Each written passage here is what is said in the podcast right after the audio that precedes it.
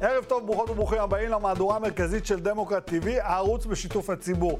אני כל כך שמח להיות איתכם פה הערב, אני הני זובידה, מחליף את לוסי האריש לכבר כמה ימים, היא תהיה פה חזרה כבר ביום ראשון הקרוב, לא לדאוג. הערב אנחנו נמצאים פה עם המועמד לראשות מרצ, סגן השרה, יאיר גולן, שמעט אחרי שהודיע על התמודדות לראשות מרצ, רצו לקרוא לזהבה גלאון לחזור כדי להציל את המפלגה, לא ציטוט שלי. נדבר איתו גם על זה וגם על שלל נושאים נוספים.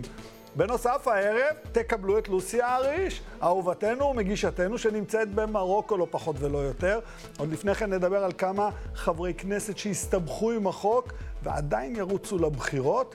הערב גם נכיר מקרוב מועמדת חדשה במפלגת ישראל ביתנו, בתיה כהנא דרור, שבעבר הייתה חלק ממפלגת הבית היהודי וחתכה לכיוונו של ליברמן, צפוי להיות מעניין. לסיום נדבר עם מנדי רבינוביץ', מנהל בית הספר הריאלי בחיפה. איתו נדבר על פוליטיזציה של מערכת החינוך, לאחר שהוא בעצמו הביא את ארגון בצלם לדבר עם תלמידיו.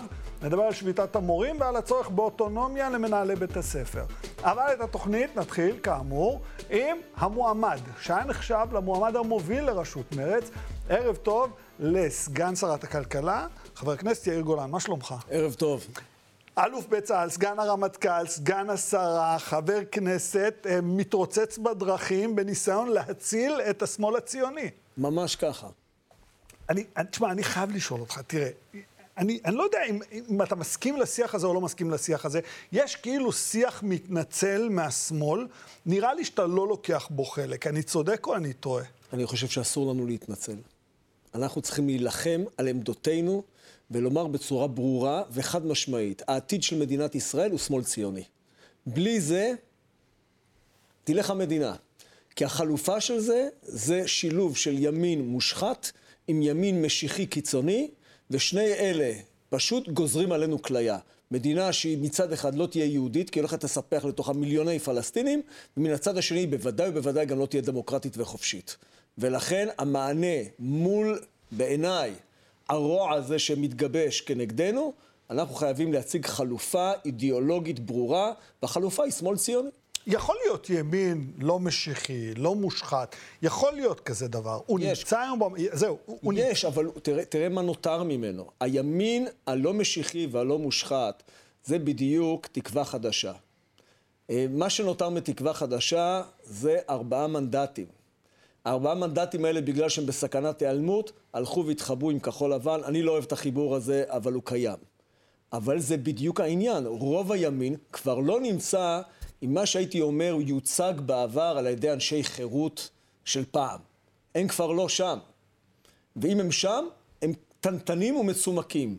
ולכן, אני אומר, חוזר ואומר, המענה האמיתי כנגד הימין המושחת והמשיחי, זה שמאל ציוני.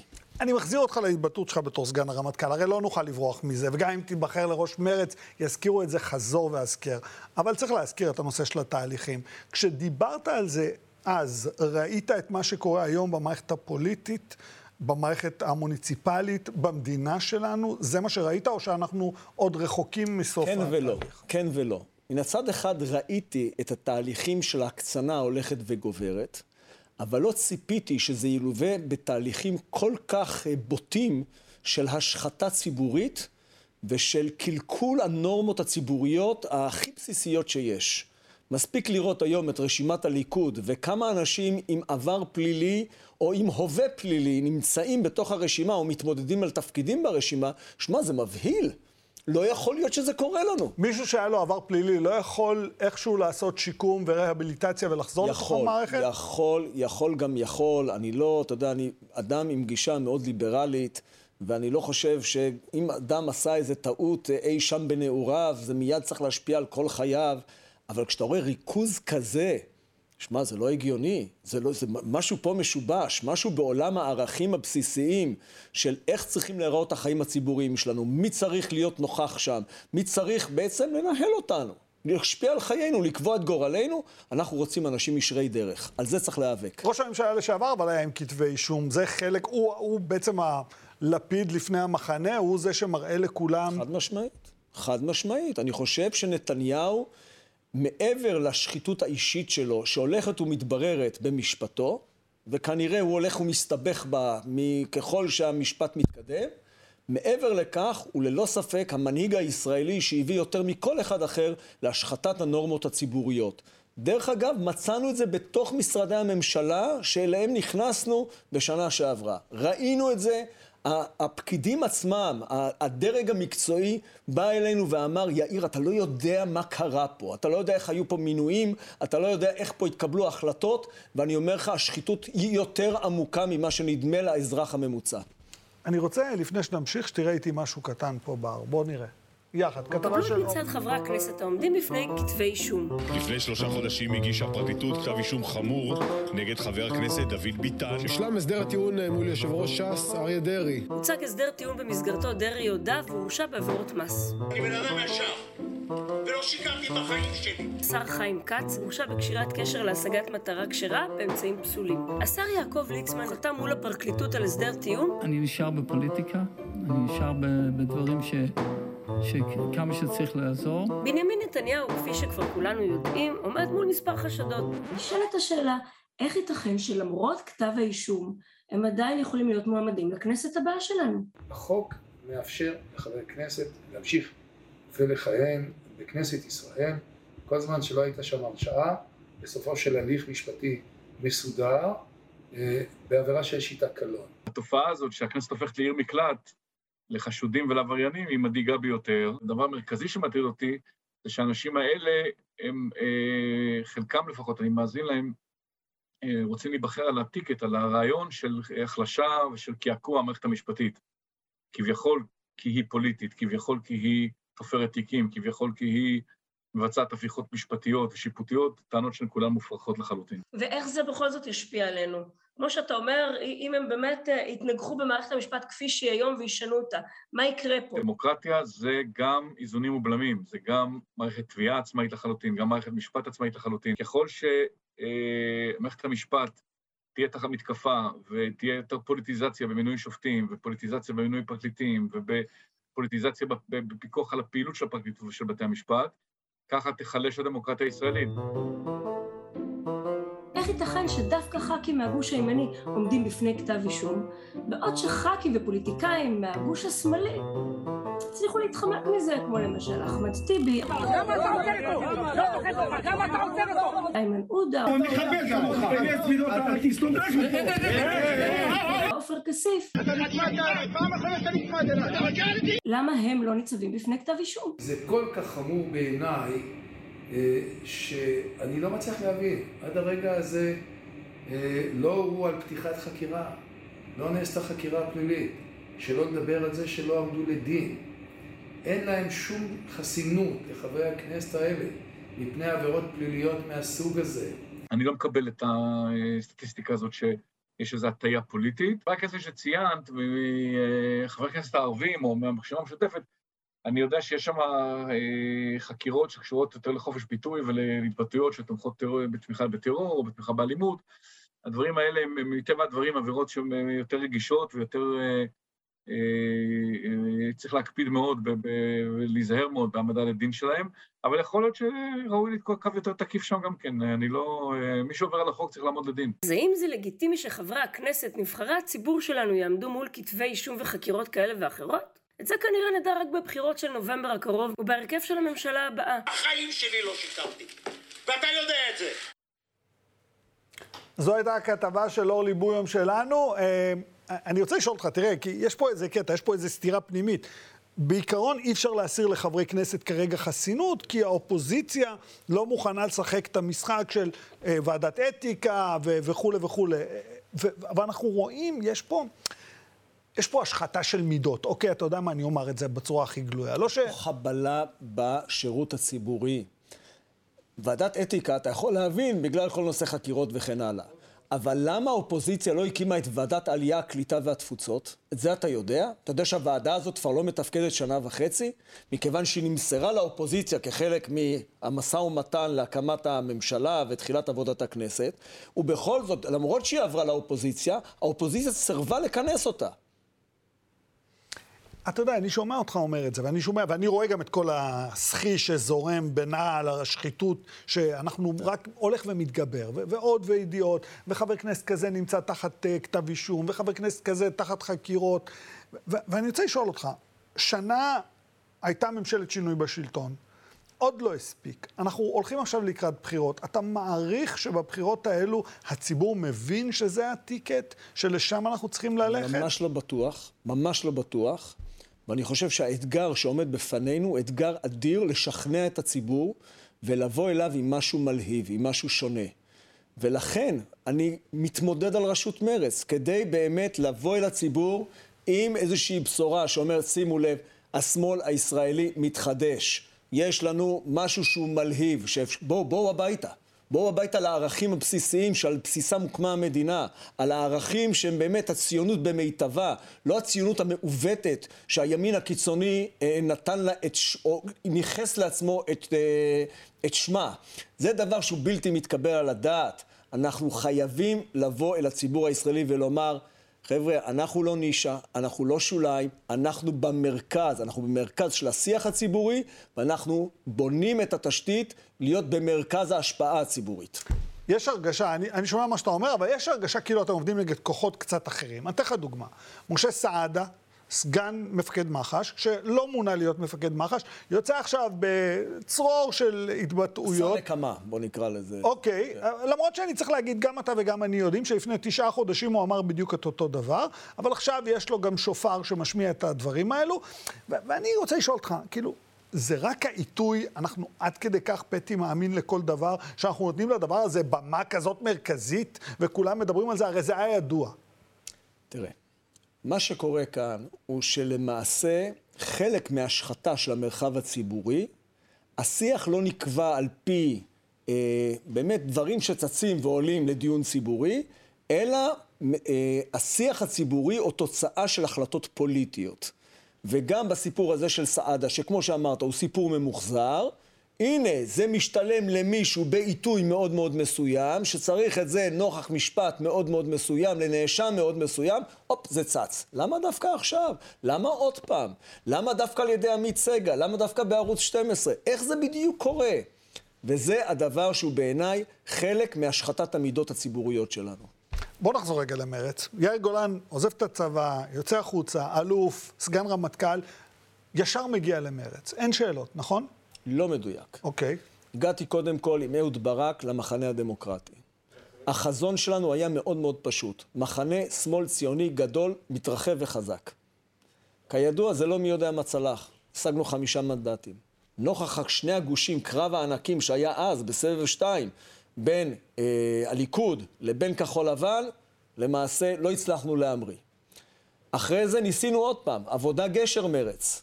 גם זה לא מי יודע צלח. זה לא צלח דרך אגב, כי, זה, כי אני לא מאמין באיחודים לפני בחירות, אני מאמין באיחודים אחרי בחירות. זה תהליך ארגוני מורכב, להחתיך שתי מפלגות יחדיו, צריך לעשות עבודה על זה. סדנה ארגונית, מסודרת, הגדרת מטרות, זה, זה, זה בקיצור, זה תהליך. עבודה. אה, כרגע, זאת אומרת, בסבב ארבע מצאתי את עצמי אה, בחפץ לב, בתוך מרץ, מתוך אמונה שאם רוצים לחזור לרעיון המקורי שאיתו באתי, לבנות מחנה שמאל ציוני, צריך לבנות קודם כל את המפלגה המובהקת ביותר, האידיאולוגית ביותר, הטהורה ביותר מבחינת אה, דרכה הפוליטית עד היום, ולהגיד, אנחנו הבסיס. איתנו, אנחנו נתחיל את תהליך הבנייה, ואני אומר היום לחברי מרץ, תדעו לכם, פעם היינו אולי מפלגת שוליים, היום אנחנו צריכים לעבור למרכז העשייה הפוליטית. אז הנה אני מכין אותך לשאלה. אתה היום, כמועמד לראשות מרץ, יותר מרכז מזהבה גלאון? אתה רוצה את המפלגה הזאת יותר במרכז, שמאל מרכז, או שמאל מובהק? גישה שונה לגמרי בנושא הזה. במקום לה, להמשיך ולחלק ציונים אחד לשני, ועל שנתות מילימטריות לבדוק מי נמצא קצת יותר ימינה, יותר, יותר שמאלה, בואו נחליט דבר כל כך פשוט. כל מי שמזהה את עצמו כשמאל ציוני, או כשמאל חברתי, או כשמאל כלכלי, או כשמאל סביבתי, או כל שמאל להט"בי, בואו ביחד. מה זה שמאל? אבל שמאל... אחרי הבחירות, אמרת לא לפני הבחירות. אני אומר בכלל, בראייה, בתפיסה חזונית, זה החזון שלי בהסתכלות קדימה. בואו ביחד. כי מה זה שמאל? שמאל מאפיין אותו שני דברים בעיניי. מוכוונות אל העתיד והאדם במרכז. כל מי שהוא מזהה את עצמו כמוכוון עתיד והאדם במרכז, בואו ביחד. יאיר גולן, סגן שר הכלכלה, אומר מה שבא לו, לא עוצר בשום דבר, לא מחפש להתחבא מאחורי כלום. כשהוא מגיע לרעיונות, אומר מה שהוא רוצה, נשאר נאמן למרץ כל הקדנציה המטורפת הזאת, למרות כל מה שקרה. לא שומעים ממנו טרוניות. מודיע בסוף הקדנציה שהוא הולך להתמודד על ראשות מרץ, ואז שומע, זהבה, בואי תצילי את הבית. אתה נעלב? לא, זה אפילו צפוי.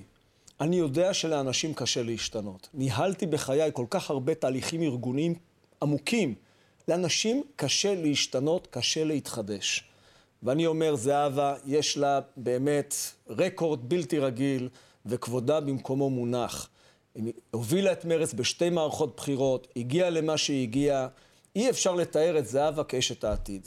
העתיד דורש חילופים, העתיד דורש גישה אחרת, העתיד דורש בואו נלך, נבנה ממפלגת קואליציה ולא מפלגת אופוזיציה.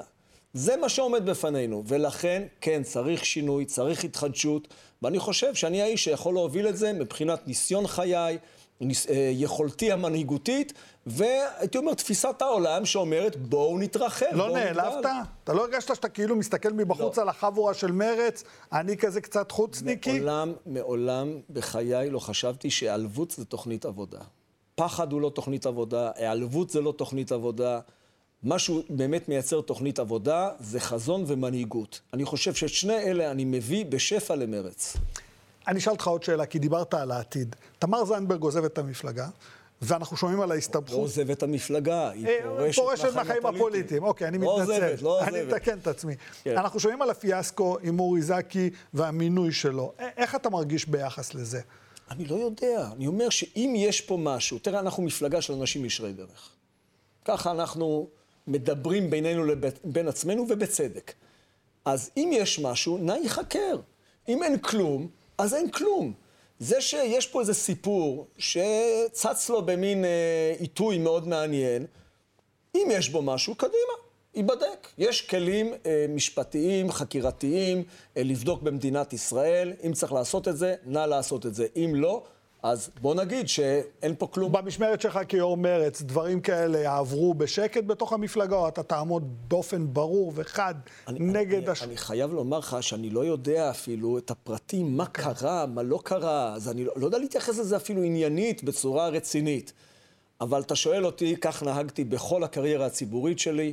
אני איש ישר דרך, מקפיד על עצמי, מקפיד על הסובבים, אז הסובבים אותי, ואני חושב שאחד הדברים שהשמאל הציוני צריך לבוא כבשורה לאזרח הישראלי, תדעו לכם, אפשר לנהל את המדינה ביושר. בוא נדבר רגע על האלוף יאיר גולן עוד הפעם. אה, היית במדים, היית סגן רמטכ"ל, כאילו זה המרחק הכי קצר להיות מספר אחת בצבא, ואני עומד לשאול אותך שאלה. אתה מדבר על היפרדות ולא על סיום כיבוש, אוקיי? אני רוצה להראות לך את רם בן ברק, מה הוא אמר אצלנו באולפן, לדעתי, אתמול. בוא נראה אותו רגע. גם אני, אגב, חושב שהכיבוש הוא משחית, והייתי שמח שהוא יסתיים. אבל עם זאת, אני אומר שגם ה, הביטחון של המדינה הוא חשוב. ברור. וגם, וגם כשהוא יסתיים, הוא צריך להיות כזה ששומר על הביטחון שלנו. אם תשאלי אותי אם אני חושב שצריך להחזיר את בקעת הירדן, אני חושב שלעולם לא. אסור לעולם לאפשר לה, לאותה מדינה פלסטינית שתקום להיות אה, אה, עם רצף טריטוריאלי אה, למרחב הערבי העצום שבמזרח, כי פשוט השתלטו עליה מהר מאוד, כמו שקרה בעזה, וכמו שקורים במקומות אחרים. אבל האם, האם אני חושב שצריך להגיע לפתרון של שתי מדינות? אני חושב שכן. האם זה יעלה לנו? זה יעלה לנו. האם זה יהיה שווה את המחיר? זה יהיה שווה את המחיר. והאם הכיבוש משחית או לא? כן, הכיבוש הוא משחית.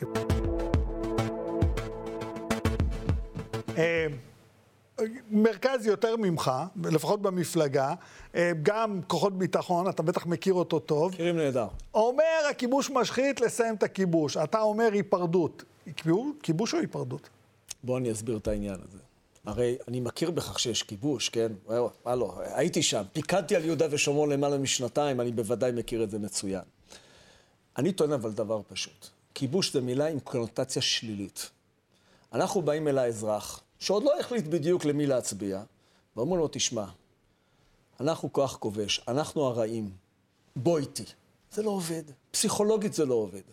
אני בא לאנשים ואומר להם דבר פשוט. תדעו לכם, אנחנו חייבים להיפרד מהפלסטינים כי זה לטובתנו. זה לא בגללם, זה לא לטובתם, זה לטובתנו בראש ובראשונה. כמובן, אני חושב שהפתרון הזה הוא לטובתנו ולטובתם. אבל אנחנו קודם כל, בואו ניקח את גורלנו בידינו. בואו נעשה את המעשה, ה, הייתי אומר, החשוב ביותר לעתידה של מדינת ישראל, ולא נייצ... ו... ונפעל כנגד המגמה המתמשכת, שהיא בעצם סיפוח דה פקטו בשטח. אני רוצה שתבין, אני מכיר את השטח מצוין, כל התנחלות, כל מאחז בלתי חוקי, כל כפר ערבי. כל יום שאנחנו לא נפרדים מהפלסטינים, אנחנו מספחים. זה מה שקורה בשטח. אין סטטוס קוו בשטח. בשטח יש אנשים פועלים. האנשים האלה רחוקים מהעין. האזרח הישראלי ממוצע לא יודע איפה הם, לא יודע מי הם, הם חסרי פנים, והם עושים יום-יום. וכל יום מסבך אותנו עוד ועוד במציאות, שאני אגיד לך מה הסכנה. זה לא אינתיפאדה שלישית. הסכנה האמיתית, שיום יבוא, עוד שנתיים, עוד חמש שנים, עוד שבע שנים. יבוא ראש הרשות הפלסטינית, זה כבר לא יהיה אבו מאזן. ישים את המפתחות על השולחן ויגיד לנו, רבותיי, ניסינו להקים מדינה, לא הלך, עכשיו זה בעיה שלכם. טאק, אנחנו מוצאים את עצמנו עם עוד 2.8, אולי 3 מיליון, תלוי מתי זה יקרה, מיליון פלסטינים שהם נתינים שלנו, שעכשיו תעמוד בפנינו הברירה הבאה. האם הם הופכים לאזרחי מדינת ישראל, או האם הופכים לנתינים תחת נגישת מדינה, תחת משטר נוגש של מדינת ישראל. כנראה שהאפשרות השנייה היא הרבה יותר ריאלית והרבה יותר מציאותית, ואז אני שואל את עצמי, איזה מדינה אנחנו מעבירים לילדים שלנו? האם אנחנו יכולים לומר לילדים שלנו, לנכדים שלנו, לי יש כבר נכדה, האם אנחנו מסוגלים להגיד להם, תדעו לכם, לנצח נשלוט על עם אחר, ולנצח נעשה את זה בכוח הזרוע, ואתם תגדלו גם אתם את הילדים שלכם בדיוק לאותה מציאות. אני חושב שזה בלתי נסבל. אומה שאיננה שוחרת שלום, היא אומה שאיבדה את המצפון המוסרי שלה. אני רוצה רגע, לפני סיום, יש לנו גם שאלות של הצופות והצופים שלנו מהבית, ואני רוצה להשמיע לך שאלה מאחד הצופים, בבקשה. אהלן, קוראים לי איתן, אני בן 19, גר ברעננה, ואני חלק מקבוצת בוגרי מכינות שמבקשים לקדם את העלאת שכר המורים הצעירים בישראל, ואני אשמח לשמוע את עמדך, עמדתך בנושא הזה בפרט, ועל מערכת החינוך בכלל, ומה פרקטית עשית כדי לקדם את זה. תודה. תודה. השותפים שלנו, בבקשה. טוב, מערכת החינוך נמצאת במצב אנוש. והבעיה היא, הרי כמו כל בעיה אמיתית, היא בעיה מורכבת. אבל בואו נתחיל עם הנושא שהוא עכשיו הכי בכותרות, זה שכר המורים. אתמול אני פוגש בצפון הארץ מורה שפרשה מהוראה. אני שואל אותה למה. היא אומרת לי, תשמע, באתי לעבוד, קיבלתי 70 אחוז משרה, הרווחתי 5,000 ומשהו, 5,470 שקל בחודש. מה אתה רוצה שאני אעשה עם זה? אחרי ששילמתי שכירות, כמעט לא נשאר לי כסף. נולדה לי, נולד לי בן, חמוד, בן שנה ורבע. איך אני בכלל קונה לו טיטולים? אי אפשר, אי אפשר לחיות מזה. ורוב המורים הצעירים לא מקבלים 100% משרה, הם מקבלים 70% משרה. אז אם לא נטפל בשכר המורים הצעירים, אף אחד לא יבוא להוראה. מה לא ברור בעניין הזה? אני רק מזכיר, מרצ חלשה הרבה שנים על משרד החינוך. לא כל כך הרבה. היה לנו שר חשוב שהחזיק מעמד. תחשוב מתי זה כן, היה. כן, זה היה מזמן. זה היה לפני 20 שנה. זה היה מזמן, אני יודע, אני רק אומר, אולי כדאי שמרצ תבקש שוב פעם את משרד החינוך. בשמחה רבה, אני אשמח להיות שר החינוך. אני יכול להגיד לך שהייתי חבר ועדת החינוך בשתי כנסות. חקרתי את הנושא הזה, עשיתי מסע בישראל בין כל בתי הספר המצטיינים וכל מוסדות החינוך הייחודיים בשביל להבין מה צריך לעשות. ומה שאני מצאתי זה הדברים הבאים. צריך לתת הרבה יותר עצמאות למנהלי בתי הספר, צריך להעלות את שכר המורים בדגש על המורים הצעירים, צריך להקים מועצה לאומית לחינוך כדי שתכני החינוך לא יהיו גחמה פוליטית שמשתנה מממשלה לממשלה, וחייבים להשקיע הרבה יותר בשיטות הוראה נסמכות טכנולוגיה, כי היום תפקיד המורה השתנה במידה רבה מאוד. התלמיד יודע לחקור את הנושאים מתוך הרשתות, והמורה צריך להנחות אותו ולהנחיל לו ערכים. אלה דברים בסיסיים שחייבים לקרות, ומכאן אני יכול גם להגיע לבעיות חינוך שהן יותר סקטוריאליות, כמו למשל שבחברה הערבית אנחנו מלמדים עברית ברמה עלובה, וככל שאתה מדרים בארץ, רמת העברית הולכת ונעלמת, ויוצאים תלמידי תיכון אחרי כיתה י"ב מהמגזר הבדואי בדרום, ולא מסוגלים לומר משפט בעברית תקנית. כן, אנחנו נמשיך עוד על הרבה דברים, אני מעריך. אה, חבר הכנסת סגן שרת הכלכלה יאיר גולן, תודה רבה לך, בהצלחה בהתמודדות. תודה רבה. אה, עכשיו הגיע הזמן להגיד ערב טוב לאישה שהכי חסרה פה על הכיסא הזה בישראל. אה, לוסי האריש, מסע אל-חיר מן מרוקו, אה, אש חברק. אש חברק, כיף חלק חביבי, כיף נמצא. איזה שפה מדליקה זאת מרוקאית, כאילו הכל עם ניגון לא, כזה. תקשיב, זאת אחת השפות המהממות, ואני חייבת להגיד לך שה... הארץ הזאת מדהימה. וואי, איזה... אה, זאת ארץ שהיא מלאה באהבה. אני, כשבאתי לפה, האמת, בפעם הראשונה, לפני שטסתי, אז צחי אמר לי, צחי היה פה פעמיים, והוא אמר לי שבעצם, לוסי, את תראי שכשאת תגיעי למרוקו, את תרגישי שאת בעצם מגיעה הביתה. ואני חייבת להגיד לך שזאת באמת הייתה הרגשה. איך שנחתתי במרוקו, הנופים, הריחות, האנשים, זה כאילו, זה פשוט ישראל לכל דבר ועניין, פלוס הבירוקרטיה הבעייתית שהולכת לך לאיבוד מזוודה, ואיך נגיד, אתה צריך לחזור עד לשדה התעופה בקזבלנקה כדי לקחת אותה. טוב, תשמעי רגע, אני רוצה להגיד לך משהו אחד. א', המזוודות תפסיקי להתבכיין, כי אני רואה שעשית שופינג לבגדים, והם יפים מאוד. תודה רבה. תתחדשי. כן, עשיתי קצת שופינג, תודה. דבר שני, אני רוצה להגיד לך משהו, ואני באמת רוצה לשאול אותך, הרבה מדברים איתי על האסתטיקה של המרחב במרוקו. היופי הזה, התשומת כן. לב לפרטים, גם באוכל. תכניסי אותנו קצת לעניין, תני להריח את המקום.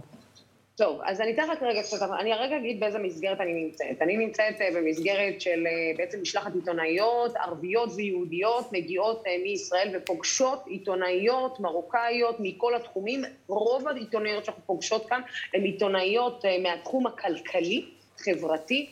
כולן נשים מובילות בתחומן, שזה, אתה יודע, לכשעצמו באמת מרתק. מלבד הנשים המרתקות שפגשנו כעיתונאיות, כקולגות, אנחנו גם מופתעים לפגוש את ראשת העיר קזבלנקה, שהיא ראשת עיר אה, כבר אה, כמעט אה, שנתיים בתפקידה, והיא בעצם ראשת עיר על כמעט שבעה מיליון בני אדם, בין שבעה לשמונה מיליון בני אדם, אם מחשיבים גם את הפריפריה, את הפרברים של קזבלנקה. מצד שני, אנחנו היום במרקש, גם במרקש ישנה ראשת עיר. כמות הנשים שנמצאת בפוליטיקה ובעצם בנציגות הציבורית המרוקאית היא מאוד גדולה.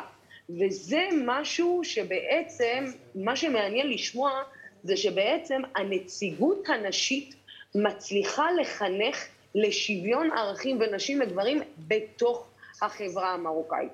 זאת אומרת, מה שנאמר ומה שאומרים לנו כאן, שנכון, זוהי אכן חברה פטריארכלית, זוהי אכן חברה שיש לה עוד הרבה מאוד צעדים לעשות לקראת שוויון בין נשים לגברים, אבל עצם הימצאותן של נשים בתוך המרחב הפוליטי, באופן אוטומטי משליך על מה שקורה בחברה.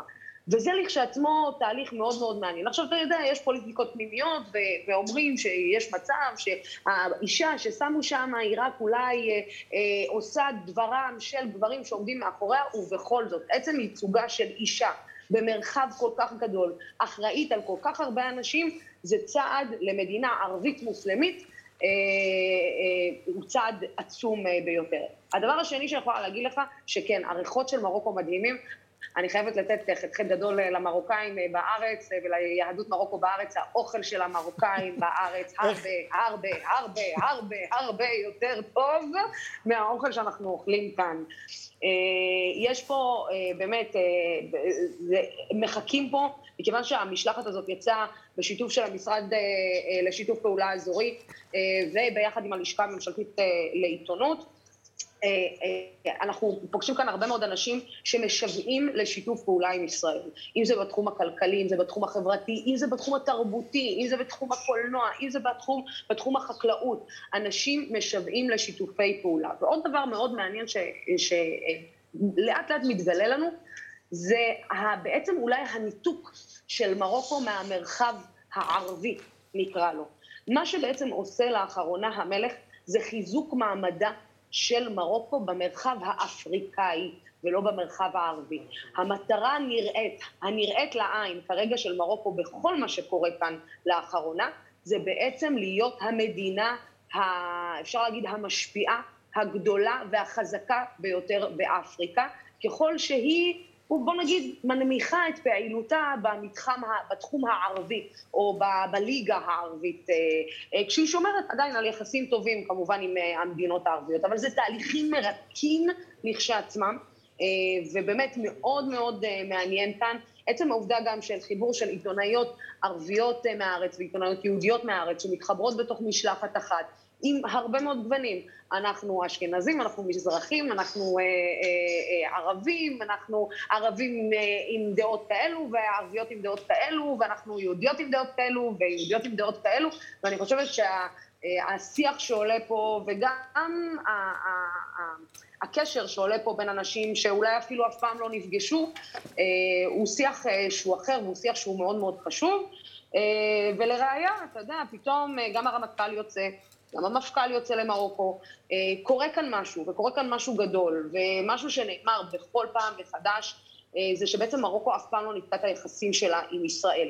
לאחר, כולם יודעים שלאחר אירועי 2000, אינתיפאדת אל-אקצא, בעצם האירועים, או אפשר להגיד שהיחסים התנתקו, אבל, אבל אנחנו יכולים להגיד, אבל הם תמיד אומרים שהיחסים היו קיימים שם, הם לא מפסיקים לשבח את היחסים עם הקהילה היהודית, ועד כמה הקשר בין המוסלמים ליהודים הוא קשר חשוב לא רק לקהילה, לא רק בין המרוקאים לבין היהודים, אלא בין ארמון המלוכה ליהודים. יש כאן סיפורים מרתקים, ובאמת, בואו למרוקו. טוב, נראה לי שאת... איך הייתי? אני, נכון שהצגתי לכולם למרוקו, נכון? מרואיינת פנטסטית, לשכת התיירות... לשכת התיירות של מרוקו כבר מתקשרת, כן, היא כבר זה. ועוד דבר אחד קטן אני רוצה להציע לך, שני דברים ברשותך. קודם כל, אני שומר לך על הכיסא חם, תחזרי כבר ביום ראשון. דבר שני... מה עליך?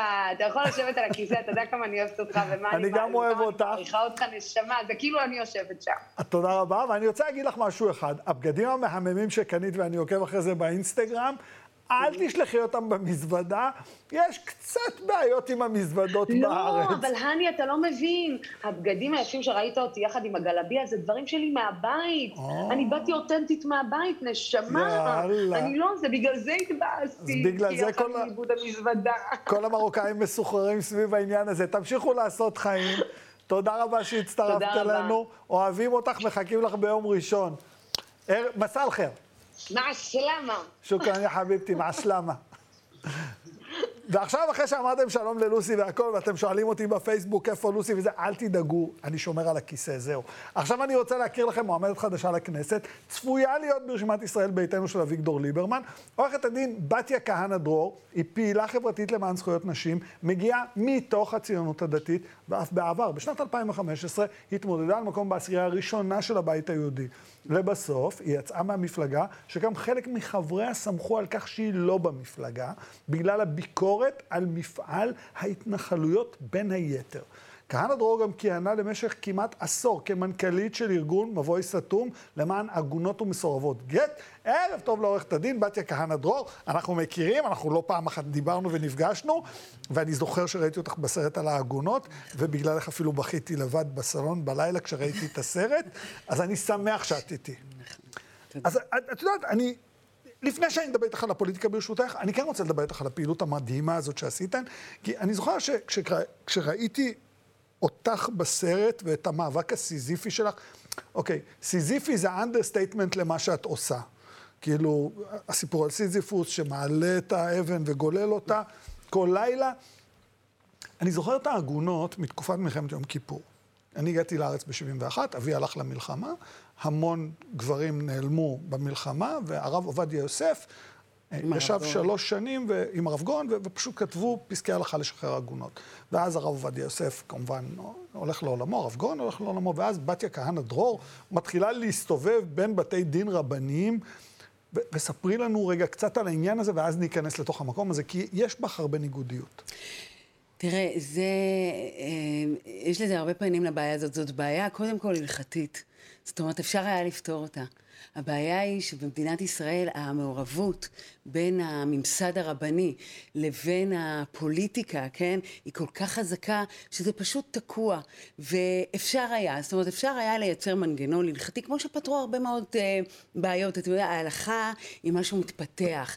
היא, קוראים לזה הלכה כי היא הולכת עם הזמן. היא חיה. היא חיה, בדיוק. אה, אז למה אנשים מנסים להרוג אותה ולהעמיד אותה בימי הביניים? בגלל, בגלל הפחד, בגלל השמרנות, בגלל uh, שהם יאבדו את עולמם, יאבדו את הזהות היהודית. וזה אחת הבעיות הגדולות. אנחנו במדינת יהודים, אנחנו יכולים להשתחרר, אוקיי? להשתחרר מכל הפחדים, מכל הפחדים של הרפורמות ושל ההתבוללות וכולי, ובאמת לייצר משהו uh, אמיתי, אותנטי, שקודם כל יראה את הבן אדם, יראה את האישה. האישה, האישה שלא יכולה להמשיך בחייה בגלל שכשהיא מתחתנת, הסיבה היחידה שכשהיא מתחתנת היא בעצם נכנסת לידיים של הגבר. זה דבר שלא יעלה על הדעת ב-2022. בתיה כהנא דרור, כשאנחנו את... חברה שוויונית, ונשים היום במעמד שהן יכולות לעשות כל דבר, ועדיין כדי לצאת ממערכת נישואים אנחנו צריכים את ההסכמה של הגבר.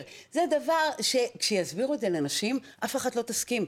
עכשיו, מה זה גורר? רגע, אני רוצה אוקיי, כן אוקיי, אוקיי, אוקיי, אוקיי. אני. שכח- שכחתי איך את- כשאת מתחילה להתלהב, אבל לא, זה בסדר, לדייק, אני מה בעד. זה גורר? זה גורר שנשים לא, לא תרצנה להתחתן. אם נשים תבנה את המצב, את הסיטואציה שאליה הן נכנסות בנישואים כדת משה וישראל, הם הרי לא ירצו להתחתן אה, כדת משה וישראל. עכשיו אנחנו נפסיד המון. כיהודים... מה, אנחנו לא רוצים חתונה מסורתית? אנחנו לא רוצים את כל הדבר הזה להתחבר לשושלת הדורות? אתה יודע, טקס אה, נישואים, הרבה פעמים אני אומרת אה, לזוגות צעירים, זה לא רק עסק פרטי. אה, בין גבר לאישה. אבל חכי שנייה, רגע. זה עסק לאומי, רגע, אני זה יודע. עסק משפחתי. רחם האישה הולאם, בוא- בואי נהיה פיירים. בדיוק. רחם האישה הולאם. לנשים יהודיות שלא יכולות ללכת ליחידות קרביות, ועד היום הקרב ניטש, או יכולות, אבל אף אחד אה, לא אוהבים את זה, הדרך להיכנס לחלק מהלאום היא דרך הרחם. אבל שנייה, רגע.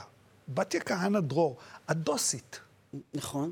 הדוסית על מלא. על מלא וחשוב לי. כאילו, אוקיי. היהדות זה הדבר, אחת הזהויות החשובות לי. כן. אני יודע שאת מדליקה, אני יודע שאנשים שלא מכירים אותך וזה, אבל בתיה כהנא דרור הדוסית הולכת לרוץ במפלגה של ליברמן, שרצה לשים את הדוסים במריצה. רגע, שנייה, קודם כל אני, אני עוד לא יודעת, כאילו אני הייתי מועמדת בכנסת הקודמת ולא נכנסתי בסופו של דבר. אה, הייתה אנחנו- ברשימה אני- של האיש שאמר מריצות. נכון. עכשיו, תראה, הסיפור עם החרדים הוא סיפור לא פתור. אין לנו שום דיאלוג עם החרדים. החרדים מאיימים על זהותנו היהודית, והחרדים, לצערי, מאיימים על המרחב הציבורי שלנו ועל הסולידריות שלנו, וזה בעיניי אחת הבעיות המאוד קשות. ברגע שהחרדים הם לא שותפים, הם באמת לא לוקחים חלק, אם זה נטל אה, צבאי, ואם זה חלק בכל הנושא הכלכלי, והם הולכים וגדלים, ואין לי, אתה יודע, חלילה, אני האחרונה, אני, ילדים זה שמחה, ילדים זה ברכה. חזרנו לרחם. אה, חזרנו לרחם. אז אתה אומר, רגע, מה הולך פה? לא יכול להיות שיש קבוצות שהן נמצאות, הן בעצמן דורשות פלורליזם. הן דורשות יחס פלורליסטי כלפיהם, אבל הן לא מוכנות לקחת חלק ב, ב, ב, בנטל האזרחי. אבל זה עכשיו, המדינה אשמה. עכשיו אני אומרת שזה מפורר, יש לזה השלכות על הכל. יש לזה השלכות גם על זה שיש ירידה גי- גיוס בתל אביב ובקריית שמונה ובשדרות, בגלל שאי אפשר לנהל חברה ש-20% מתוכה הם לא חלק מהטוב המשותף, אבל. המדינה אשמה. זה מפורר את הסולידריות. המדינה אשמה. בהחלט, אני איתך בזה, מה השאלה? אבל, אבל מצד בוודאי. שני, אבל מצד שני את אומרת, כאילו, בין יתר הדברים שאת אומרת, בין יתר הדברים שאת אומרת, את אומרת, אני בעד אה, אה, אה, אה, אה, בתרבות מגזרית, ואת גם אפילו אומרת, בוא, בוא, אני, אין בעיה לעודד אה, הפרדה מגדרית. תראה, במקרה של תל אביב למשל, קודם כל קיימת הפרדה אה, מגדרית. מה, ב- בתל אביב, עיריית תל אביב לא מממנת חופי רחצה נפרדים? מממנת, ואני חושב שזה לא נכון. אוקיי, אני חושבת שזה כן נכון. אני חושב שאפשר לעשות את זה. המשרד לשירותי, אתה, דווקא אתה. שכל כך חשוב לך מאנשים חסרי יכולת, מאנשים בשוליים, בפריפריה, לא לתת לנערות אה, אפשרות אני להתרחץ, חושב אה, להתרחץ בים? אני למה? חושב שאפשר לתת להם. יפה. הבעיה היא, הבעיה היא... הבעיה היא הפחד שלנו, כן. על הבעיה היא השתלטות. איך אנחנו, איך אנחנו מתייחסים לזה, והאם יש כללי משחק ברורים. בעיניי... אני מסכימה. לי, אני, אני א', חושב שאם אישה רוצה להתרחץ בים, בלי שגברים יהיו בחוף הים, אני רוצה לתת לה את האפשרות. יפה. מצד שני... ולאו דווקא חרדית. גם חילונית. או גם יכולה חילונית. לרצות קיבלתי. שלא קיבלתי. יראו את אבל, גופה. אבל מצד שני, היא המוחלשת. מצד שני, לייצר איזשהו אירוע תרבות בלי נשים? לא. לא, נפרד, גם לנשים, גם לגברים. כן, בעייתי. תראה, אנחנו מתחילים לעבור כבר את הקו. זהו, הסיפור הוא שאנחנו מפחדים, אנחנו אומרים לאן כל זה יוביל, סיפורה של שפחה, בסוף הם גם ידרשו לסופרמרקטים בנפרד, זאת אומרת, אנחנו כל הזמן יש לנו... רחובות בנפרד, נכון. אוטובוסים בנפרד, כנסי לסוף האוטובוס. רגע, את רוצה להתגרש? לכי חפשי את החברים שלך, לכי נכון. תעמדי מול הגברים האלה שישפילו אותך כדי שתקבלי גירושין. את? נכון. את דוסית, אבל את גם פמיניסטית. כמה בנות יש לך? שתי בנות ושתי וואלה. בנות. נכון, ואני מאוד מקווה שהבנות שלי גם אה, ינתח- ינסו הלכתית כדת משה וישראל, אבל לא בממסד הרבני. בעיניי הממסד הרבני הוא אבי אבות הטומאה. הקשר הזה, החיבור הזה, תוקע הן את היהדות ומסליא את היהדות על הציבור. בגלל שלמה אנחנו כל כך מפחדים? אנחנו מפחדים, אתה יודע למה? אנחנו מפחדים בגלל ש... החרדים גם לא רוצים שבתל אביב ייסעו בשבת בתחבורה ציבורית. ו- והם גרים בבני ברק, אבל הם לא, הם לא מוכנים שהמרכולים בשבת יהיו פתוחים. וזה, החוסר פלורליזם הוא חד צדדי. הם דורשים לעצמם פלורליזם. את כמו הכס אומרת- הקדוש של אביגדור ליברמן. לא. את מכסה לו גם את הסיפור המגדרי וגם את הסיפור הדתי. הרי הוא כבר הלך רחוק מדי. ואז יש לו את בתיה כהנא דרור, שתלבין תראה, אותו. קודם כל, רגע, אני לא מדברת בשם המפלגה ולא מדברת בשם אביגדור ליברמן. הייתי בכנסת הקודמת, לא נכנסתי. אני, אני רוצה כן להגיד שמפלגת ישראל ביתנו היא מפלגה יהודית. קודם כל, היא מפלגה יהודית וציונית קודם כל. והזהות היהודית זה דבר חשוב לה. עכשיו, זה הבעיה, שהחרדים נכסו לעצמם את הזהות היהודית. אם אתה לא יהודי חרדי, אתה בכלל לא יהודי. אין לנו דיאלוג בעניין הזה, נגמר, החילונים באיזשהו מקום ויתרו. איפה המדינה ואני הפסידה באה את זה? ואומרת, אתה, באמת, אתה, אה, אה, קודם כל, זה שיש בכלל יהדות רבנית, הרי הרבנים התנגדו לציונות. הם היו אלה... מתנגדים. בדיוק. הם התנגדו לציונות ברמות שהם אמרו לקהילות שלהם ערב, ערב השואה להישאר באירופה ולא לעלות לארץ ישראל, ואנחנו יודעים מה קרה, כן, הסיפור כן, ידוע כן, מראש.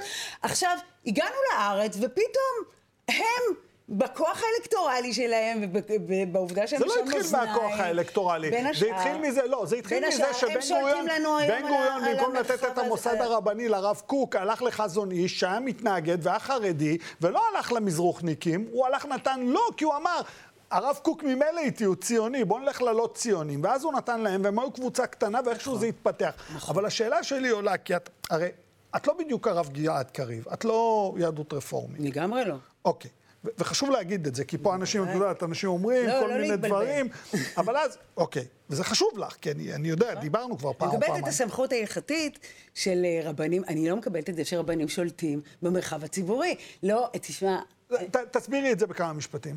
תראו, אה, רבנים, אה, מה שדווקא אגוסטינוס אמר, תן לאלוהים אשר לאלוהים, תן לאדם אשר לאדם, ולא קרבו זה אל זה, וזאת התפיסה שלי. אני אומרת, בעניין הדתי, אני, אה, אני בהחלט אה, ילך וישאל רבנים בנושאים, אבל במרחב הציבורי, הרבנים לא שולטים על חיינו. הרבנים זה לא... אבל הרבנים כן שולטים על חיינו. לא, אז הרבנים זה לא אינס- הלו, אינסטציה אני דמוקרטית. יליד. בגדד עיראק, אני יהודי מאז ומדורות, אני פה במדינת ישראל, לא רוצה להתחתן ברבנות. לא רוצה. לא. רוצה את הרבנות. אותך. לא רוצה להיקבר ברבנות. לא ומכריחים אותך. אין לי אפשרות אחרת. הדרך. היחידה שלי לנסוע לקפריסין. וזה הבעיה שלנו. אנחנו אה, רצינו מדינה יהודית, ובסוף מה עשינו? מדינת הלכה, כפייה הלכתית. אה. ובגלל זה בסוף הנערות המסכנות האלה, גם אנחנו לא, לא מאפשרים אה, אה, לחיות כרצונן. אני אומרת, אם הייתה פה הפרדה בין דת ומדינה, עכשיו אני אומרת, הפרדה... או, את אומרת דת ומדינה, את אומרת הפרדת גוף ונפש לפי הרבנים. הם אומרים חיסלת המדינה היהודית לנצח. וזה בדיוק החוסר פלורליזם שלא יכול להתאפשר. תראה, זה לא יכול להיות. מדינה מודרנית היא מדינה קודם כל שיש בה מרחב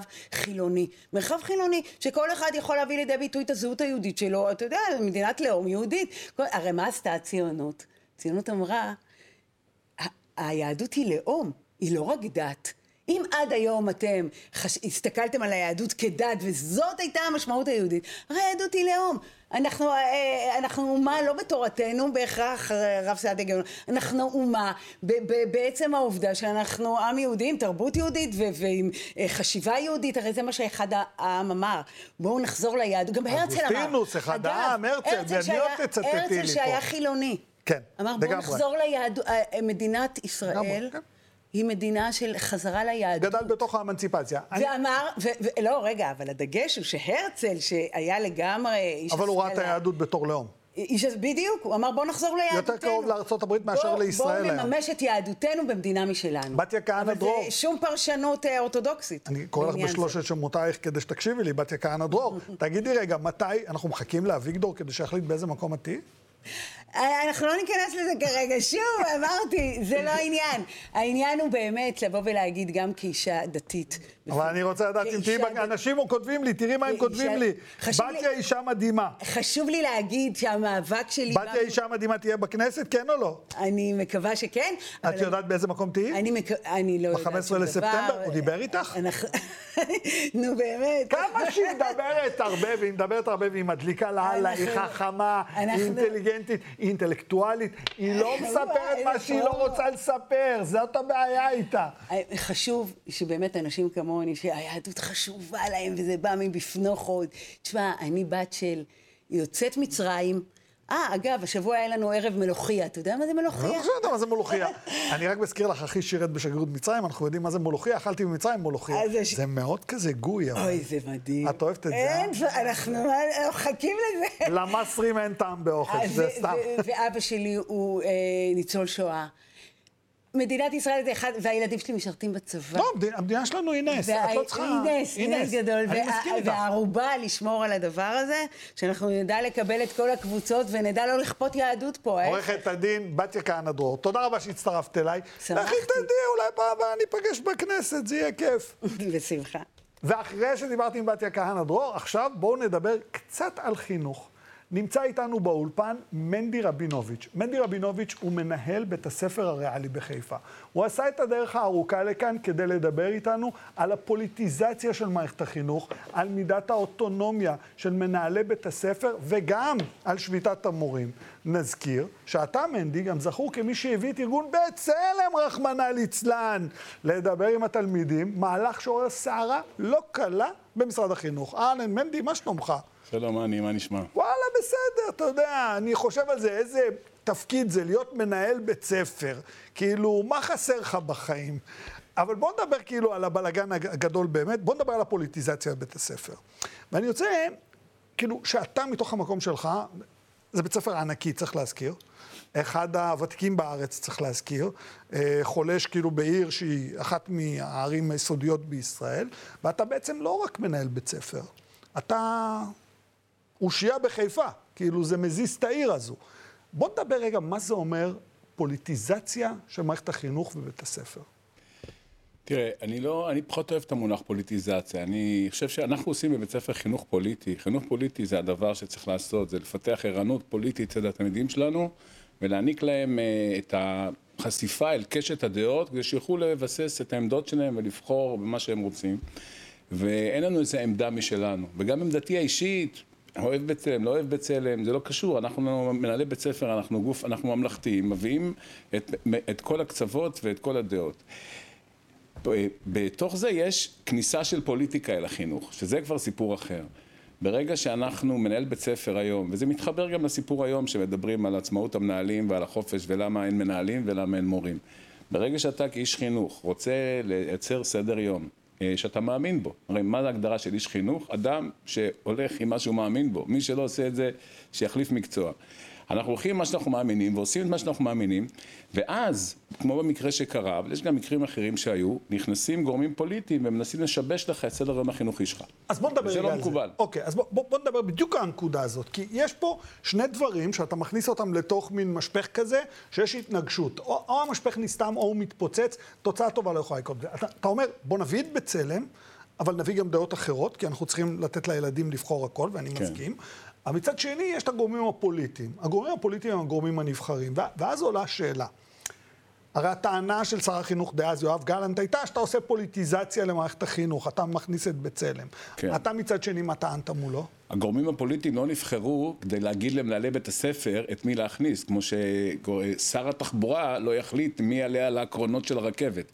הגורמים הפוליטיים נבחרו כדי לאפשר לאנשים, אנשי חינוך, להיכנס אל מערכות החינוך, לבחור מורים טובים ולייצר מתוך מערכת החינוך את מה שמוגדר במטרות החינוך של מדינת ישראל. במטרה מספר, סעיף מספר 7 נדמה לי, לקדם פלורליזם וריבוי דעות וחשיבה ביקורתית. ברגע שמישהו אומר, לא, אם אתה מקדם את זה, אתה פוגע באהבת הארץ, או את הטענה המגוחכת, שזה יפגע בגיוס התלמידים בצה"ל, בית ספר עם אחוז הקצינים וה... ועם פנימייה צבאית וה... ואחוז הגיוס זהו, הגבוה. עוד, עוד יש לכם את הפנימייה הצבאית שלנו. בוודאי, יש את הפנימייה הצבאית, אנחנו גאים בה, ולא רק הפנימייה הצבאית, 30 אה, אחוז מתלמידינו אה, קצינים, לוחמים בדרג המסתער והמתמרן. אז הטענות האלה שבאים ואומרים, אתם פוגעים עכשיו בחינוך, האשימו אותי באיזשהו שלב שאני מזיק לתלמידיי לפי איזה סעיף משנת הרפפו, אין לי מושג. ברגע שמנהלים, ומנהלים אה, שומעים דברים כאלה, למה שירצו להיות מנהלים? מנהל בא לנהל בית ספר, לא בגלל שהוא לקיים איזה מדיניות, הוא בא לקיים את מטרות החינוך, אבל יש לו מרחב רחב שהוא רוצה לממש שם, וגם גויים. הייתה לך הרגשה, מנדי, ואני שואל את זה בתור הרגשה, כי, כי אתה יודע, אוקיי, זה לא רק הרגשה.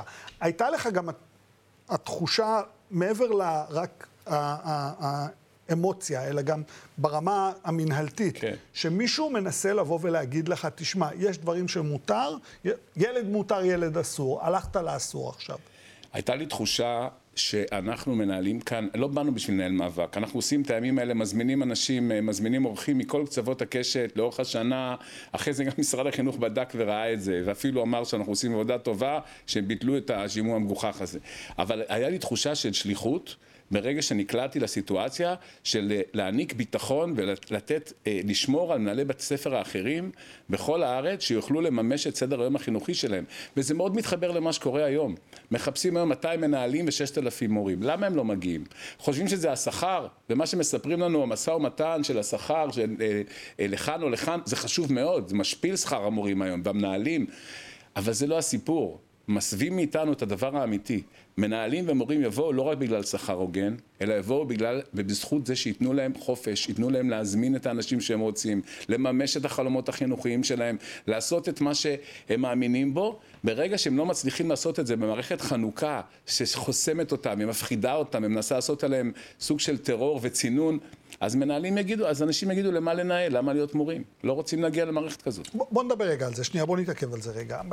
אני בן 56, אוקיי? אני לא יליד הארץ, אני התחנכתי בארץ, הגעתי פה ב-71, וחלק מהדיון שלי היה מול מערכות חינוך. אני חייב להגיד, לא הייתי התלמיד הכי טוב, גם לא אהבו אותי בבית ספר. אממה, יש מורה מבית ספר שעד היום אני והיא חברים. אוקיי? אנחנו שותים קפה מדי כן. פעם, אנחנו אוכלים ביחד, אה, היא ובן זוגה ואני ובת זוגי. הייתה איזו תפיסה, עכשיו יש לי שני ילדים שהיו פה במערכת החינוך, והיה איזשהו שיפט. אתה מבין מה אני מדבר, מנדי? כאילו, זה לא כן. לא שאני עושה אידיאליזציה או רומנטיזציה. המערכת הייתה עם הרבה מאוד פגמים גם אז. תן לי, כאילו, תסביר לי רגע, כשאתה אומר את זה, זה לא רק שכר. מנהלים לא רוצים לבוא, כאילו... אני אגיד לך. אוקיי. פעם, המעמד הבינוני, אחד המקצועות המרכזיים בו היו מורים. אימא שלי מורה, הייתה מורה. גם אימא שלי. שנה. יפה. בעירוני א' בחיפה. אבא שלי היה מנהל בבנק ועבר להיות מורה. הרבה אנשים, אנשים טובים אה, היו מורים, זה היה מקצוע מכובד. היום מקוששים מורים ומדברים על הכמות, לאיך לאייש את המורים, אף אחד לא אומר מילה על האיכות. הייתה לנו קורונה שנתיים, הילדים צריכים שיקום בכל הרמות, החברתי, הנפשי, הלימודי. מי יעשה את זה? איזה אנשים ימלאו את השורות ומה? למה אימא שלך ואימא שלי היום, אם הם היו בגיל של אז, ללכת להיות מורים, לא היו הולכים להיות מורים. אחד, אני חושב שיוקר המחיה ומול השכר של המורים, היום מורים, אנשים לא יכולים לחיות מהוראה. דבר שני, מעמד המורה, וזו הסיבה המרכזית. מורים מעל למעמד, ההורים ידעו את מקומם, משרד החינוך לא היה מתערב כל יום ואומר למורה מה לעשות או לא לעשות, לא היו משגעים אותם עם רפורמה כל שני וחמישי. היו דברים ברורים מאוד. מה זה בסוף להיות מורה? אתה צריך להיות אדם שאוהב ילדים לפני הכל, אוהב את המקצוע שאתה מלמד, יודע ללמד אותו, ובסך הכל בא לעבודה עם תחושת של שליחות של, של מי שבונה את הדור הבא. ואנשים, יש שם היום המון אנשים כאלה שרוצים לבוא, בוגרי מכינות, אני שומע מכל מקום מתקשרים אל אנשים שרוצים לנהל בתי ספר, רוצים להיות מורים, אבל השילוב הזה של שכר וחוסר, וחוסר אה, יכולת של המערכת לאפשר לאנשים האלה לממש את האחריות ואת החלומות שלהם ואת המשמעות שלהם, השילוב הזה הוא קטלני, ולכן אנשים לא מגיעים. ותוסיף לזה חוסר גיבוי במקרים מסוימים ממשרד החינוך, כמו שקרה איתי, תיקח, תוסיף לזה אה, התערבות גסה של הורים, תוסיף לזה כיתות בהרבה מקרים זה, זה קורה, יש מקרים גם שההורים בסדר גמור. תוסיף לזה כיתות עמוסות, ילדים הטרוגנים, ילדים עכשיו אחרי קורונה, אחרי שנתיים שבכלל יצאו מאיפוס, כל השילוב של הדברים האלו, וכל יום מחליפים להם תוכנית לימודים, כל השילוב של הדברים האלו מביא אותך למצב שאנשים אומרים, למה צריך את זה? וכואב לי, כואב אני- לי, ולכן אני פה. יש סיכוי, מנדי, שאנחנו מדברים בעצם על סדרי עדיפויות של המדינה? יש סיכוי שמשהו ישתבש בסדרי העדיפויות לגמרי. שלנו? שהייתה בעיה של אחיות במערכ... בישראל לפני עשרות שנים. 25 שנה. עשו, עשו שינוי. היום אנש- אנשים הולכים בגיל 40, אני שומע על אנשים, נשים שהולכות להיות אחיות, עושות צבא מקצועית. יש מעמד, יש כבוד למקצוע. בגרמניה אה, אה, מורה נחשב עובד חירום. אחרי מה שקרה בגרמניה, הם כמו החיילים והשוטרים. זה עובד חירום, שמירה על ביטחון חוסן המדינה. אנשי החינוך היום הם אלה ששומרים על החוסן שלנו, על, על מי שאנחנו. אם לא נשים שם את המשאבים, ובסדר עדיפויות נביא את הטובים ביותר לשם, ולא תמיד ימצא חן בעיני השלטון שיש מורה כזה או מורה כזה, אבל, אבל הממשלה הנבחרת לא אמורה לתת ציון עובר או לא עובר למנהל לפי האג'נדה הפוליטית שלה.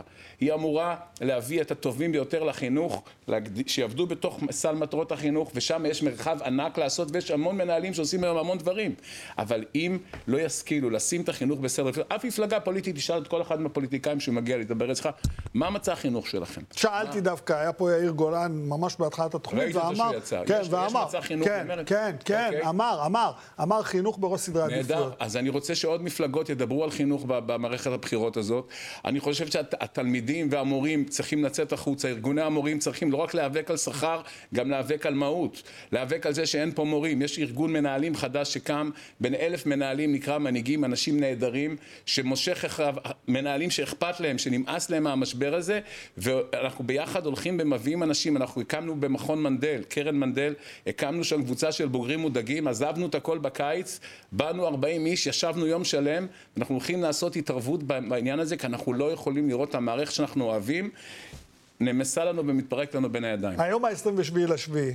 כן. יש לך עוד חודש וארבעה ימים לחזור לפול גז, ואני יודע, הבית ספר שלך זה כזה אימפריה קטנה. עוד לא יצאתי לחופש. אני, ברור לי, גם לא תצא לחופש. יש לנו אמהות מורות, נו, אף אחד לא יכול לעבוד עלינו עם החופש. רד מזה, נכון עזוב, מספיק. הם עובדים כל, כל הקיץ. אה, מערכת שיעור, הכנה, המנהלים שגים להם את השכל, את זה אנחנו יודעים. יש דיון שיש מצב שאנחנו הולכים לקראת שביתת מורים בראשון לספטמבר. אנחנו עושים את זה באהבה. איך הוא עושה עם הראש לא, ככה, בחצי ייאוש. המורים, השביתה הזאת היא דבר האחרון שהמערכת צריכה אחרי שנתיים שתלמידים של שלא קורונה, למדו. בדיוק, עכשיו אוקיי. לעשות שביתה זה פשע, ואני בטוח שהממשלה הזו אה, לא תיתן לזה לקרות. אני מקווה, אני מכיר את שרת החינוך, מכיר את המנכ"לית, הן נשות חינוך מהשורה הראשונה, הן מבינות עניין. אנחנו צריכים פה, מדינה שלמה צריכה להתערב, זה מצב- חירום, שמעתי רוצים להכריז על מצב חירום לאומי היום. אם יש מצב חירום שצריך להכריז עליו, זה על זה. יוקר המחיה, האיום האיראני, האיום האמיתי, זה מצב החינוך בישראל, ואם לא נעשה בו שינוי, והטובים ביותר יבואו לחינוך, אנחנו נהיה במצב... אני. חייב לשאול אותך עוד שאלה, מה- מהירה, כאילו, כן. אין לנו הרבה זמן, ואני חייב לשאול אותך את זה. תראה, מדברים כל הזמן על זה שהדור הולך פה פוחד וכולי וכולי. יש לך ילדים, נכון? כן. גם לי יש ילדים. הם מה זה מגניבים, הם מה זה כן, חכמים, כן. הם מה זה שולטים. למה אנחנו... זה הרי לא שהדור הולך ופוחד. אני אגיד לך, הם הולכים לתנועות הנוער והם הולכים למכינות כמו הבנות שלי והם עושים הרבה דברים טובים למרות בית הספר. יש גם בתי ספר, יש איים למרות טובים של בית חינוך, הספר? יש איים טובים של חינוך, אבל אנחנו מדברים כרגע על, על השנים הבאות. אם אנחנו עכשיו לא נתעשת, הם עוד היו במערכות שדי פעלו, אבל מעבר לזה, גם בתי הספר, תשאל היום תלמידים, הם כבר איבדו רלוונטיות. חלק מהפתרון למשבר הזה של חסר מורים, זה חדשנות פדגוגית. אפשר היום ללמד, למדנו מהקורונה המון דברים, אפשר להביא עוזרי הוראה, אפשר ללמד מרחוק חלק מהשעות. בזום, ילדים יכולים ללמוד כיתות. לבד, באופן עצמאי עם עוזרי הוראה שיהיו שם, ואז נצטרך פחות שעות. ילדים לא צריכים כל כך הרבה שעות היום לשבת, הם לומדים לבד, הם יודעים לעשות את הדברים, הם יודעים לאסוף את החומר, הם צריכים הדרכה והנחיה. המהפך והשינוי שקורה, אנחנו עושים את זה אצלנו בריאלי, אנחנו רוצים שזה יגיע לעוד מקומות, ב- בסיפור החינוך, בחדשנות החינוכית, לעשות את הדברים אחרת, להביא את בית ספר להיות רלוונטי למאה ה-21, יפתור גם את בעיית המורים ובעיית המנהלים, כי אנשים יבואו למערכת הזאת, כי היא מערכת חדשה. אם Start-Up Nation הייתה מחכה, והיו אומרים לה, מנהלי החברות שמישהו יבחר להם את המהנדסים, או אומרים להם מה לעשות, לא הייתה פה Start-Up Nation. אבל אנחנו נהיה גם Start-Up Nation בחינוך, אם ייתנו למנהלים והמורים את החופש והחירות לעשות את מה שמאמינים בו. הלוואי, מנדי רבינוביץ', תודה רבה, היה לי לעונג לארח אותך. תודה רבה. אני רוצה להודות לכם, הצופים והצופות, השותפים והשותפות של דמוקרט TV. התוכנית הזו, הערוץ הזה אפשרי רק בזכותכם ובזכותכן. בימים כמו אלו אתם שמים לב, הולכת ומתחדדת החשיבות של ערוץ תקשורת, שלא מפחד להביע עמדה נחרצת בעד הדמוקרטיה ובעד שלטון החוק. בעד המאבק בשחיתות ובעד מגוון של דעות. לכן אנחנו זקוקים לכם ולכן, כדי שנוכל להמשיך לעשות תוכניות כמו זו. אני מאחל לכם ערב טוב, להתראות. יום ראשון לוסי תהיה פה על הכיסא. ביי.